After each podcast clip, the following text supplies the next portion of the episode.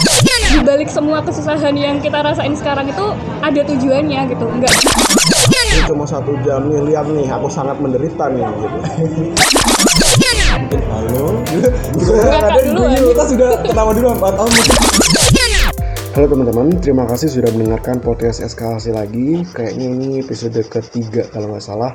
Pastikan kalian juga nonton episode 1 dan 2 juga ya, biar lebih kenal aja gitu. Nah kali ini aku spesial ngajak kakak tingkat buat em, gabung di podcast aku buat cerita. Cerita soal apa? Oke, jadi sekarang kan aku semester 5 nih.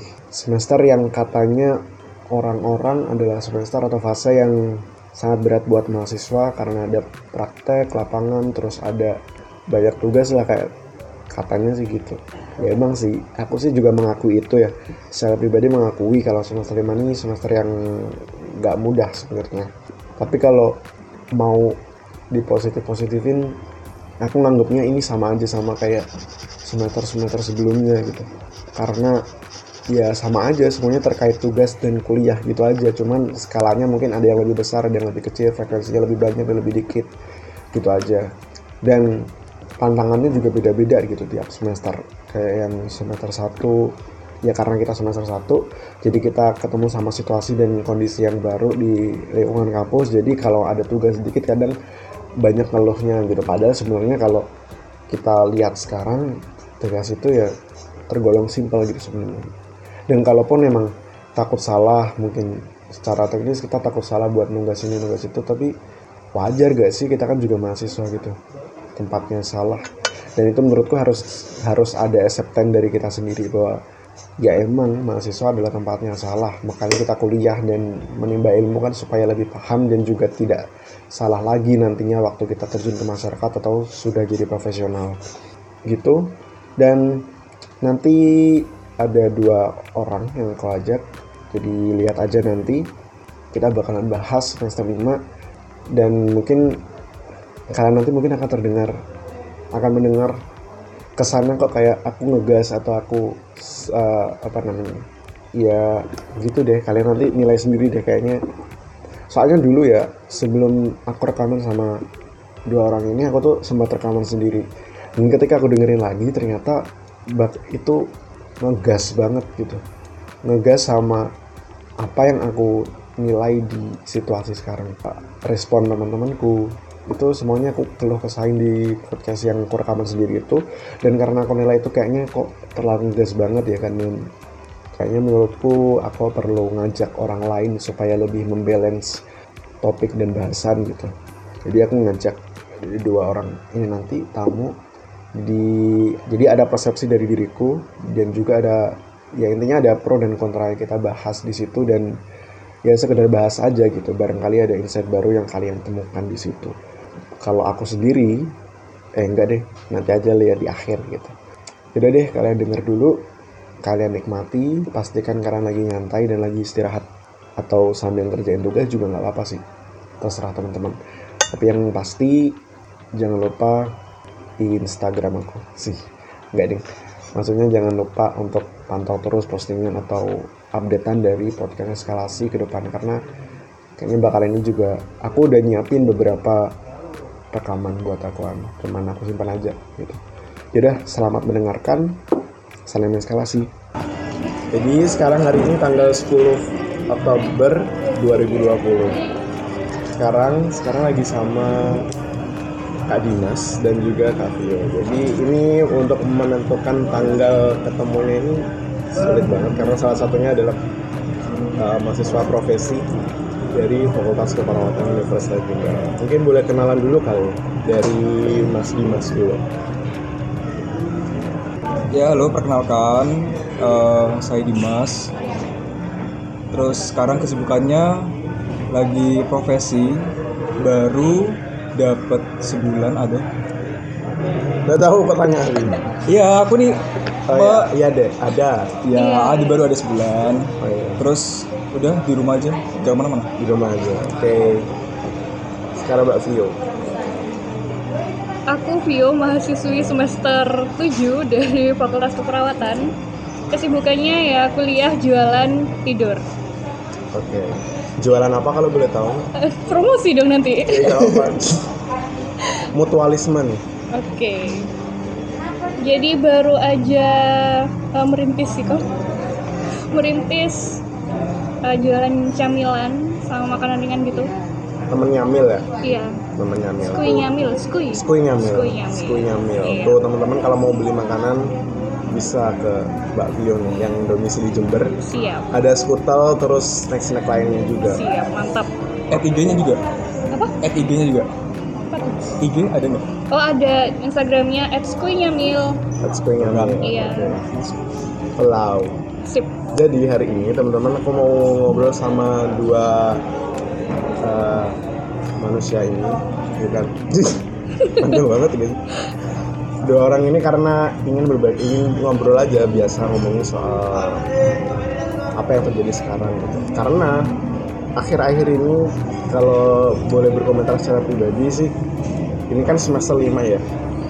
Ada apa sih sama semester 5 gitu? Karena dari stigma yang berkembang dari dulu sampai sekarang terus semester 5 kayaknya kok jadi fase yang sangat sangat sangat di highlight sama mahasiswa gitu Ini jadi semester yang kayaknya eh, bakalan jadi semester terberat yang pernah dialami oleh mahasiswa gitu. biasanya kan gitu ya betul nggak dulu ngakuin nggak kalau kayak gitu Iya.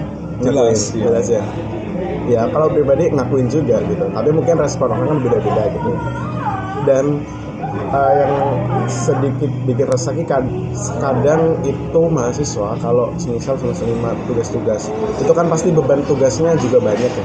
Tugas terus apa namanya ada pergantian jadwal terus itu biasanya tuh rekan-rekan sih pada kadang sih kaku banget temen-temen tuh nge-share gitu kecemasan soal tugas terus jadwal kuliah yang padat terus dosennya gini dosennya gitu tugasnya banyak banget.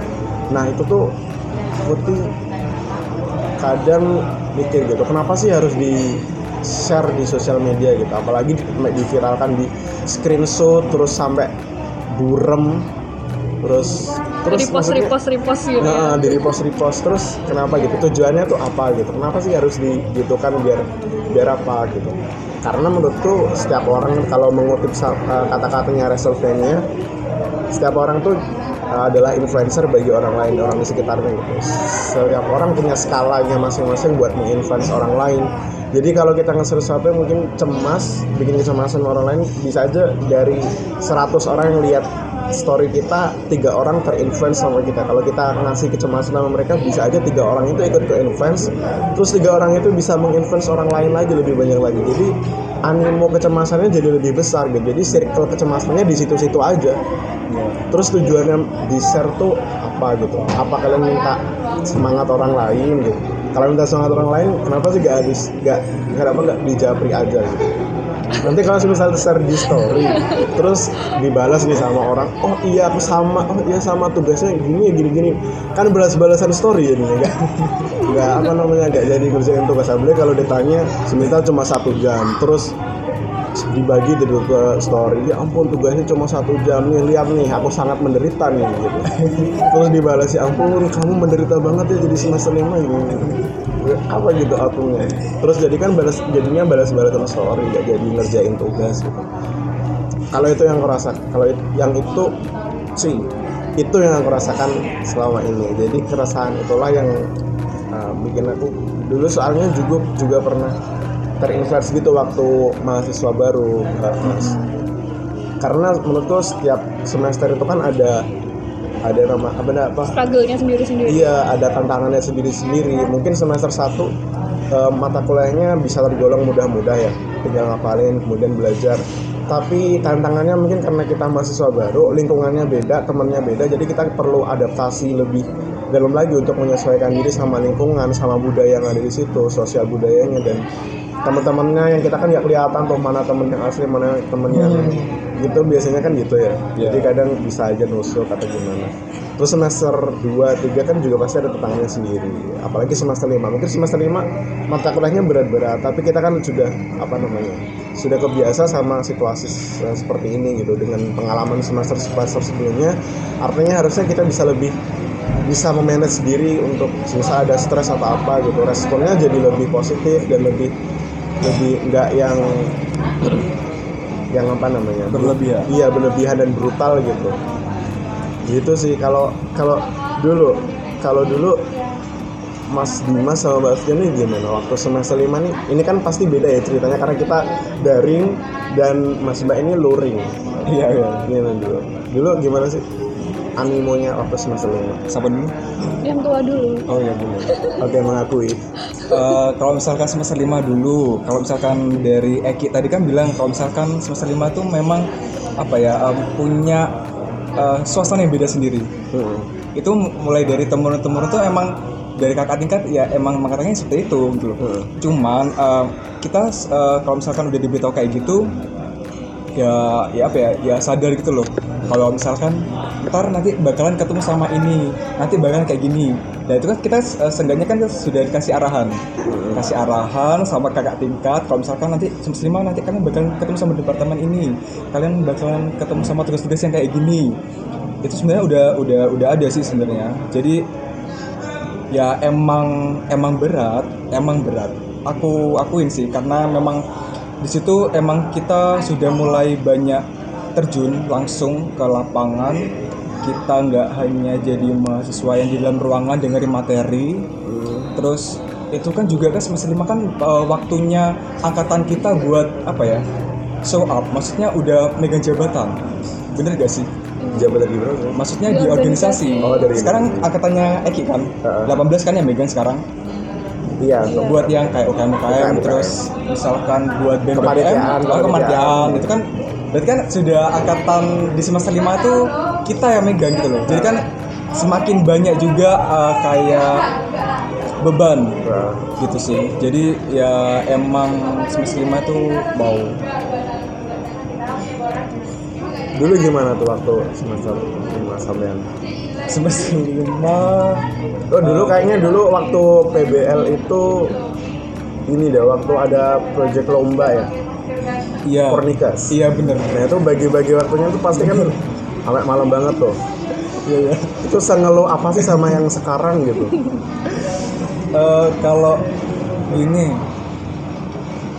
kalau dulu aku nggak tahu ya maksudnya masih bisa ngejalanin gitu karena karena apa ya ada selingan waktu yang bikin aku seneng sih karena ya karena di UKM itu sih. Jadinya aku ngejalaninnya ya ya seneng gitu loh. Eh, ya PBL ya pulang malam gitu. Ya kan karena emang sebelumnya kita sudah pernah rutinitas yang seperti itu jadinya ya it's okay ya biasa aja gitu. Jadi kalau misalkan karena ada beban tugas itu apalagi ya bisa apa ya masih ada toleransi karena mungkin itu karena tugas kelompok atau apa. Kan kita kan seenggaknya sudah nyicil lama-lama. Gitu. Kalau bagi waktunya tau ya, kenapa? Aku pun juga gak tahu gimana tapi tugas semua itu ka- kayaknya rasanya udah kelar aja gitu. Pokoknya udah ya udah udah udah dikerjain udah selesai. Ya jadinya kayak yang ya standar aja sih Seru ya tapi dulu. Seru gak? seru seru. Karena karena awal ke masyarakat juga terus eh, kita dapat pengalaman. Ya ya di semester 5 itu awal sih. Kita benar-benar kayak yang siap siaga jam pagi pun kita datang ke masyarakat harus kerja bakti dan lain-lain. Kita harus ada penyuluhan di keperawatan medikal kalau nggak salah Tapi itu menurutku malah lebih berat yang waktu luring sih. Karena pagi-pagi itu kan harus siaga itu tadi ya. Iya. Harus udah on nih mata. Terutama Iya, iya. biasanya dosen-dosen juga tiba-tiba hubungi gitu kan. Kalau dibandingkan sama sekarang sih menurutku lebih berat yang situ. Meskipun kelompok loh ya. Iya, Meskipun kelompok dan dibagi tugasnya Tapi karena adanya adanya luring itu adanya proses perjalanan juga dari kos kemudian ke lokasi kalau kita kan di rumah bisa lebih fleksibel gak sih kalau yang sekarang. Iya. Iya. kita mau ngerjain ini di hari apa pun kan sebenarnya terserah karena nggak tergantung cuman sama dosen mungkin dipatok hari ini sudah selesai ini gitu gitu sih kalau Mbak Vio gimana kayak kemarin sama juga ada project eh, Siapa? persiapan LPS UGM Nasional gimana Ya jadi tadi aku setuju sih kalau kata Mas Dimas dari kakak tingkat itu sudah ngasih apa ya ngasih arahan sih kalau misalnya semester 5 ini emang semester terberat gitu kan. Kayak stigma itu emang udah ada dari dulu. Soalnya emang pengalaman sendiri eh, dulu kan kita disuruh eh, kenalan sama kakak tingkat kakak nim.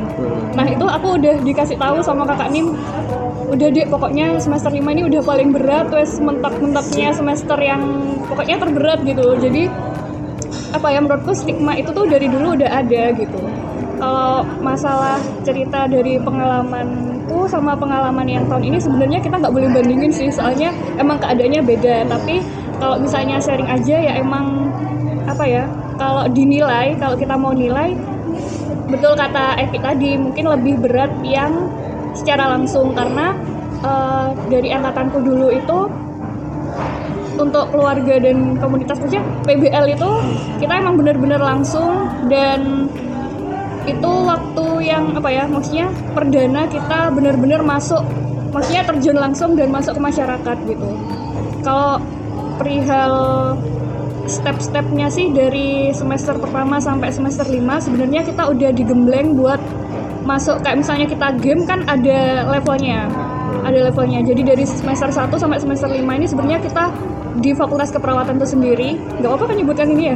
Di fakultas keperawatan itu sendiri emang kita udah dilatih. Dari dari kita masuk maba kita udah dilatih dari level 1 anggapannya level 1 naik level 2 dengan tingkat tingkat mata kuliah yang semakin semakin rumit ya gitu dan masuk ke semester 5 ini memang SKS-nya paling besar di antara semester yang lain. Mungkin buat teman-teman yang dengerin yang di luar Fakultas Keperawatan eh, di semester 5 ini kita emang SKS-nya besar-besar 6, 5 gitu.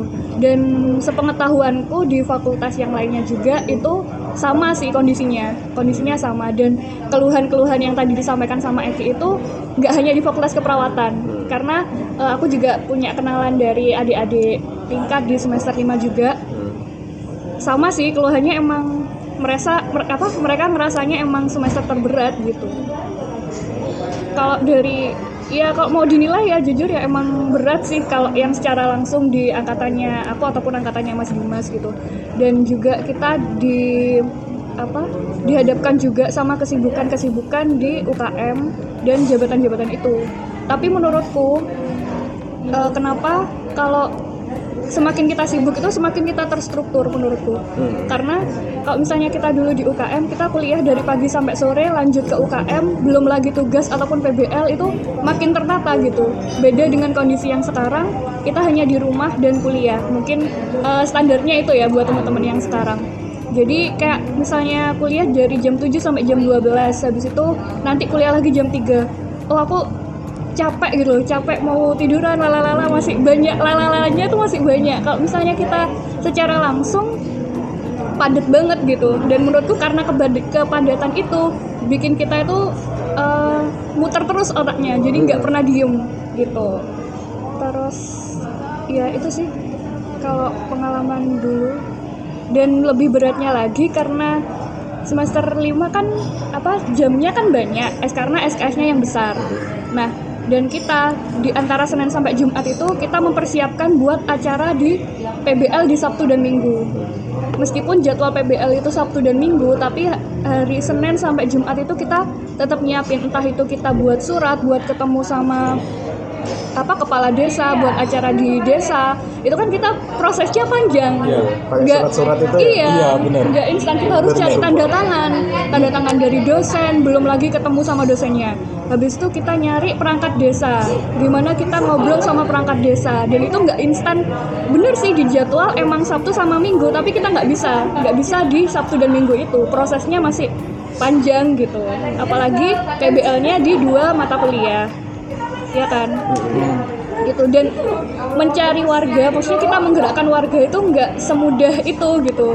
Butuh proses yang panjang. Iya. mungkin kalau dari yang sekarang kan lebih dipermudah dengan kondisi yang sekarang ya karena keterbatasan kita di era pandemi ini ya lingkup keluarga lingkup keluarga dan mungkin tetangga ya. Ya bahkan keluarga sendiri kemudian Nah, tetangga kerabat dekat itu bisa gitu.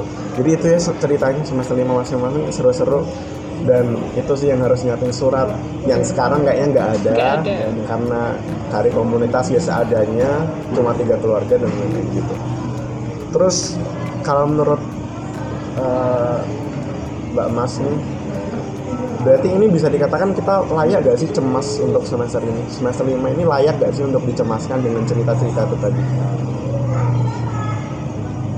Siapa yang menjawab Eh, kalau misalkan cemas it's okay nggak apa-apa. Karena eh, nggak semua orang itu bisa ngadepin semua permasalahan dalam satu waktu. Ya itu itu memang mekanisme copingnya per individunya sendiri. Jadi ya boleh cemas cuman gimana caranya kita ya harus paham diri juga karena kita sebagai mahasiswa keperawatan kita seharusnya udah tahu gimana caranya buat ngatasin kecemasan itu sendiri kalau aku gitu sih Kalau dulu gimana waktu ngadepin cemas? Ngerasa cemas dong. ya Dulu. pasti Terus pasti itu gimana waktu mengalihkan cemas itu biar enggak membludak?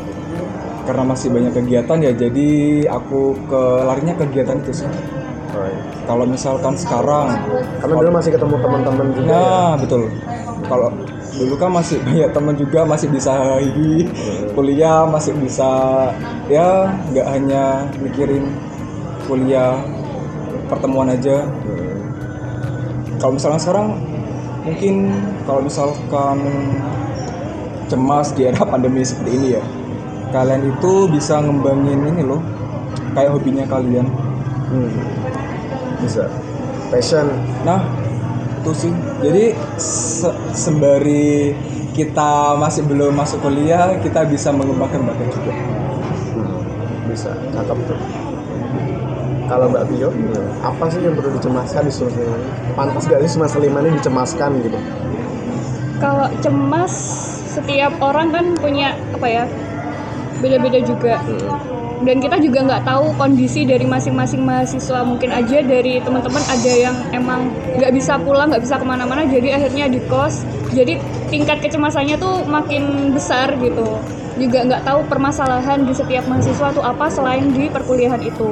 Kalau cemas eh, menurutku ya kenapa kok teman-teman sekarang itu cemasnya itu lebih banyak? Karena eh, ketika kita di perkuliahan maksudnya yang secara langsung masih ketemu sama banyak temen dan ketika ada sesuatu yang harus diceritakan tuh bisa langsung. Misal kuliah dari jam 7 sampai sore kalau kita mengeluh langsung bilang maksudnya langsung bilang ke teman-teman nah ketika sekarang dihadapkan sama kita hanya ada di depan laptop dan HP kita nggak bisa mengeluh langsung gitu. Akhirnya mereka eh, mengalihkan ke entah itu bikin status Nah. ataupun cari perhatian entah kita bilangnya cari perhatian atau apa jadi update status terus cerita-cerita.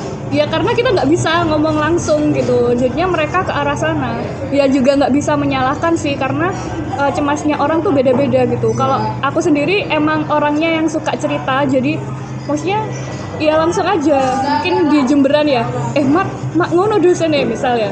Misal kayak gitu. Jadi itu langsung eh kok gini ya tugasnya banyak banget gitu misal. Itu langsung live gitu. Maksudnya kita di selama perkuliahan itu bisa ngutarakan langsung. Tapi ketika di rumah ya bayangin aja mungkin kita semua udah ngerasain bener-bener kuliah di depan laptop dari pagi sampai malam belum ngerjain tugas dan lain-lainnya pasti kan jenuh. Hmm. jadi rasa cemasnya itu nggak susah hilangnya karena nggak ada hal-hal yang bisa digunain buat ngilangin cemasnya itu. Dan benar kata Mas Dimas juga tergantung dari masing-masing orangnya gimana cara ngatasinya kalau misalnya dia masih eh, maksudnya sama keluarga misalnya masih di rumah masih ada yang diajak ngobrol gitu. Kalau misalnya teman-teman kan sekarang masih ada yang di kos ya Aku kan? juga di kos. Iya kan? Buat Eki sendiri kan juga di kos. Mungkin bisa ngerasain sih. Padahal aku di kos ini sengaja lima di sini.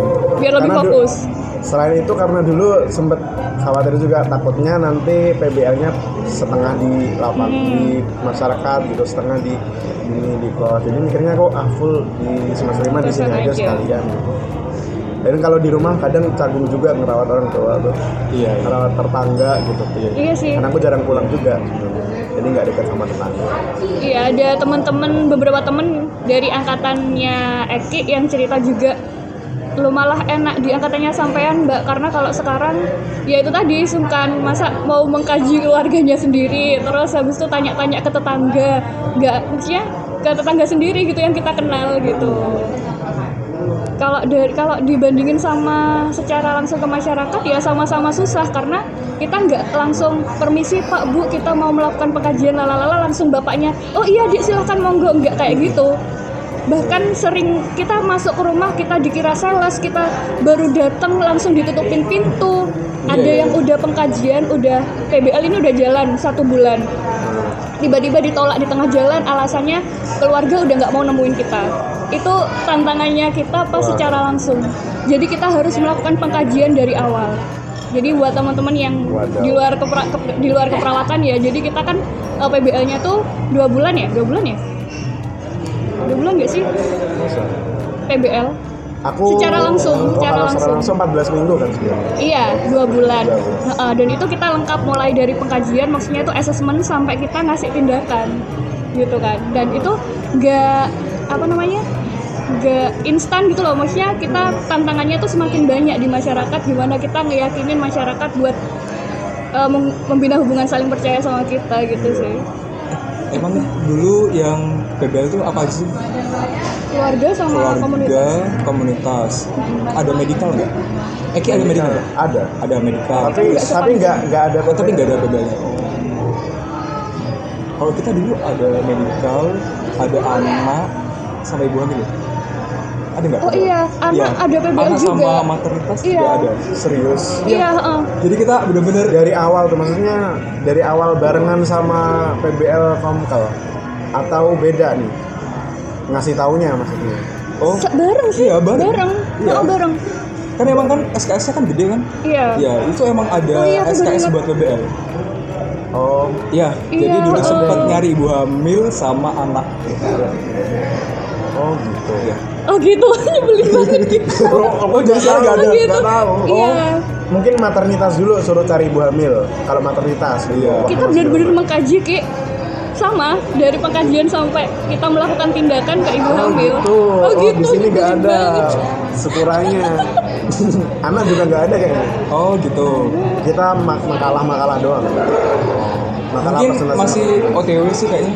eh eh alhamdulillah min zalik. ya Allah seru ya berarti filter kayak gitu Ih, seru ya. seru ya. Nadanya tuh nggak bisa di Jadi ya kalau misalkan nggak nggak nggak apa-apa nih ya kalau ngebandingin ya. Jadi kalau misalkan dibandingin ya masih banyakan kita lah. kegiatannya lebih Kegiatannya. banyak. secara fisik karena juga Iya, nguras uang terus transport gitu ya secara materi juga Iya. Kalau terus yang print print itu kayaknya kan banyak banget ya banget, Banyak banget. banget. Laporannya itu. laporan terus presentasinya kemarin ada bertebal-tebal gitu tebal mungkin dari eh, angkatanku banyak yang nge-share ya nunjukin ke adik-adik Ah. sebanyak itu emang jadi bener-bener kayaknya itu itu juga bikin Jadi jangan kaget kalau misalkan mau melakukan nanti. Ya emang seperti itu. Tapi harapannya ini nih episode eh episode episode episode kali ini tuh kalau buat teman adik, teman-teman atau adik-adik dari angkatan bawahnya, bawahku Boleh. itu ya kurangi cemasnya sekarang udah tahu nih pemaparannya yang kurang lebih. Jadi ya disiapin gitu. Ya cemas boleh, Hmm. tapi arahkan ke yang lebih adaptif gak sih? Iya. Bener gak? Benar. Kalau bisa jangan dibagi-bagi cemas. Cerita aja ke siapa gitu. Ya lo kalau misalkan kalian punya temen misalkan satu geng nih, Hmm. satu geng itu bisa loh misalkan kalian recall atau cerita-cerita ke sama teman itu ya bisa jadi kayak ngalihin rasa cemasnya kalian gitu loh. Karena seru seru ceritanya. Iya bener karena kita ketemu recall gitu ya baru ketemu baru bilang mungkin halo gitu. Duluan. kita sudah ketawa dulu atau mungkin kita udah lihat mereka aja di layar gitu udah ketawa udah senengnya kayak gimana gitu sih sekarang juga banyak tuh apa namanya aplikasi-aplikasi yang seru-seru kayak TikTok biasanya bikin Nah. bikin seru-seruan di TikTok gitu. itu sih. Ini yang sebenarnya yang pengen yang aku rasakan itu cuma untuk berbagi cerita apa namanya kesusahan di story gitu meskipun mungkin sebagian orang menganggap itu wajar karena memang bagian dari ekspresi capeknya sedihnya. Tapi kalau buat aku sendiri untuk aku pribadi kurang menyetujui itu. Karena beberapa awal itu juga aku kadang eh bukan kadang sempat nggak lihat story orang-orang gitu. Karena pasti oh ini isinya cuma cuma story. Takut terpengaruh karena storynya Iya sih. terpengaruh sama teman gitu. Tahu nggak sih kalau misalkan nggak tahu gimana. Iya gini loh Ki. Dulu uh, kelasku itu pernah misalkan dia tuh lagi ngeluh gitu ya. Tapi dia tuh malah kayak update yang kayak suatu kata-kata tapi dia itu bukan mengarah ke aku punya Tahu nggak? Jadi kayak update tapi bukan ke arah ketuju ketujuan itu ke arah cemasnya itu bukan. Tapi mengalihkan sama suatu kata-kata mungkin kayak perumpamaan. Gitu loh. sarkas gitu Bang? Eh, jadi kayak perumpamaannya itu tapi lebih ke yang positif sih. Contoh. Lupa. Iya lupa pasti. Jadi sering banget sih. Tapi itu bagus hal yang bagus. Iyalah jadi ya dampak positifnya ya yang ngelihat statusnya kita. Oh nangkap yang Jadi, statusnya kita uh, jadi nggak mikirin suatu hal yang Nah. cemas. Ngeluh ngeluhnya bukan keluhan Bukan. yang kita rasain Iya, tapi bener. motivasi yang pengen disebarkan. Iya. Kayak menguatkan gitu ya iya menyebarkan iya menguatkan. Iya. Jadi nggak kayak yang aduh gimana nih kalau misalnya? Enggak terus sebenarnya udah sih sudah terjawab semuanya sih. Oh, udah. Kayak how to survive menurut teman-teman how to survive di semester lima ini gimana sih? Itu sih para yang terakhir kayak. Gak tau nih bakalan berkembang kayak apa. Aku how to survive. Kalau aku sih intinya ya jalanin aja. Karena juga kalau misalnya kita mengeluh hari ini kita tuh nggak tahu besok itu bakalan dapat apa gitu loh. Maksudnya kan eh, setiap orang tuh punya jatah punya porsinya masing-masing. Kita juga punya jatah sendiri. Maksudnya di saat kita ada waktunya kita seneng ada waktunya kita emang bener-bener di waktu yang kita susah gitu. Dalam artian eh, ya kita kuliah ya pasti banyak susahnya karena emang kita lagi berjuang gitu loh. Jadi ya udah kalau misalnya kalian eh, buat teman-teman yang sekarang udah dapat kuliah di semester 5 dapat kesibukan yang seperti ini ya udah diterima dan dijalani gitu. Nggak usah mikir maksudnya apa sih yang dipikirin gitu loh? Maksudnya ya emang in- itu tugasmu. Kamu sebagai mahasiswa ya itu kewajibanmu buat ngerjakan tugas-tugas itu gitu. Dan semua tugas yang dikasih sama dosen itu kan semua ada rasionalnya ada tujuannya kenapa kamu harus uh, membuat tugas itu gitu. Iya. mungkin sih sekarang teman-teman belum ngerasain kok tugasku banyak banget gitu. Yang ada di pikiran teman-teman sekarang tugasnya banyak banget. Aku nggak ada waktu buat seneng-seneng terus iki lah pose kok dibikin tugas kayak gini? Buat apa sih kak di sini? Mungkin sekarang nggak kerasa tapi besok bakalan kerasa gitu. Entah itu nanti teman-teman di semester selanjutnya di profesi itu pasti ngerasa eh ngerasain apa namanya tujuan dari tugas itu gitu. Bentar lagi kan teman-teman habis semester 5 kan eh, semester 6 semester iya betul. sekali. Betul sekali maksudnya kan eh, yang paling dekat eh, AKK gak sih iya iya. Nah, itu kita bener-bener kan, bener-bener langsung kita dipandang sebagai perawat. Kita pakai baju yang bener-bener itu perawat gitu. Dan orang-orang nggak peduli kamu ilmumu sampai mana tuh nggak peduli. Yang mereka lihat, ya udah kamu perawat gitu. Kamu bisa semua gitu. Dan itu sih eh, apa namanya di balik semua kesusahan yang kita rasain sekarang itu ada tujuannya gitu. Nggak cuman buat menyusahkan mahasiswa gitu. Pasti dosen-dosen sudah memikirkan maksudnya outcome-nya ini apa gitu sih jadi cukup dari aku ya udah jalani aja. Karena tiap orang punya apa sih kayak punya nggak bisa dipatok. Kamu harus gini kayak gini kayak gini nggak bisa dipatok. Karena setiap orang tadi yang Eki bilang setiap orang punya eh, cara untuk beradaptasi sendiri. Sih. gimana mas kurang lebih sama ya kayak Vio. Jadi eh, jalani aja eh, karena memang proses ya namanya proses kita pasti ditemukan sama eh, berbagai banyak rintangan dan masalah. Jadi eh, kalau misalkan kalian memang sekarang lagi berjuang ya itu ntar hasilnya bisa dilihat kok. Nanti kalau misalkan seberapa besar kalian berjuang ntar bakalan ada hasilnya gitu. Meskipun nggak uh, didapatin sekarang gitu. Jadi kalau misalkan hmm, gimana ya jalani aja sih. Jadi uh, setiap kalau misal uh, kita kita sebagai perawat nih ya. Kita sebagai perawat ntar kita dihadapin sekarang di yang semester 5 seperti ini. Kalian ntar kalau misalkan jadi perawat pasti lebih dari semester 5 ini. Ntar ntar deh kalau misalkan udah kalian udah AKK atau KKN kalian pasti akan ngerasain bagaimana caranya kalian sebagai calon perawat itu sudah dipandang oh oh ini oh kayak gini anak keperawatan. Pasti ntar kalian apa ya beda lah dari anak-anak yang lain. Intinya kalau bisa disimpulin to get through what you need to get through is only going through it. Apa yang perlu apa yang kalian pengen lewati ya tinggal melewati aja gitu. Karena itu adalah bagian dari tanggung jawab kita masing-masing. Betul ya sama aja kan? Ya. Itu tadi uh, rekaman dari obrolan kita bertiga soal semester 5 yang stigma mengatakan kalau semester 5 ini semester yang berat dan sering kali bikin mahasiswa burn out, stressful dan lain sebagainya.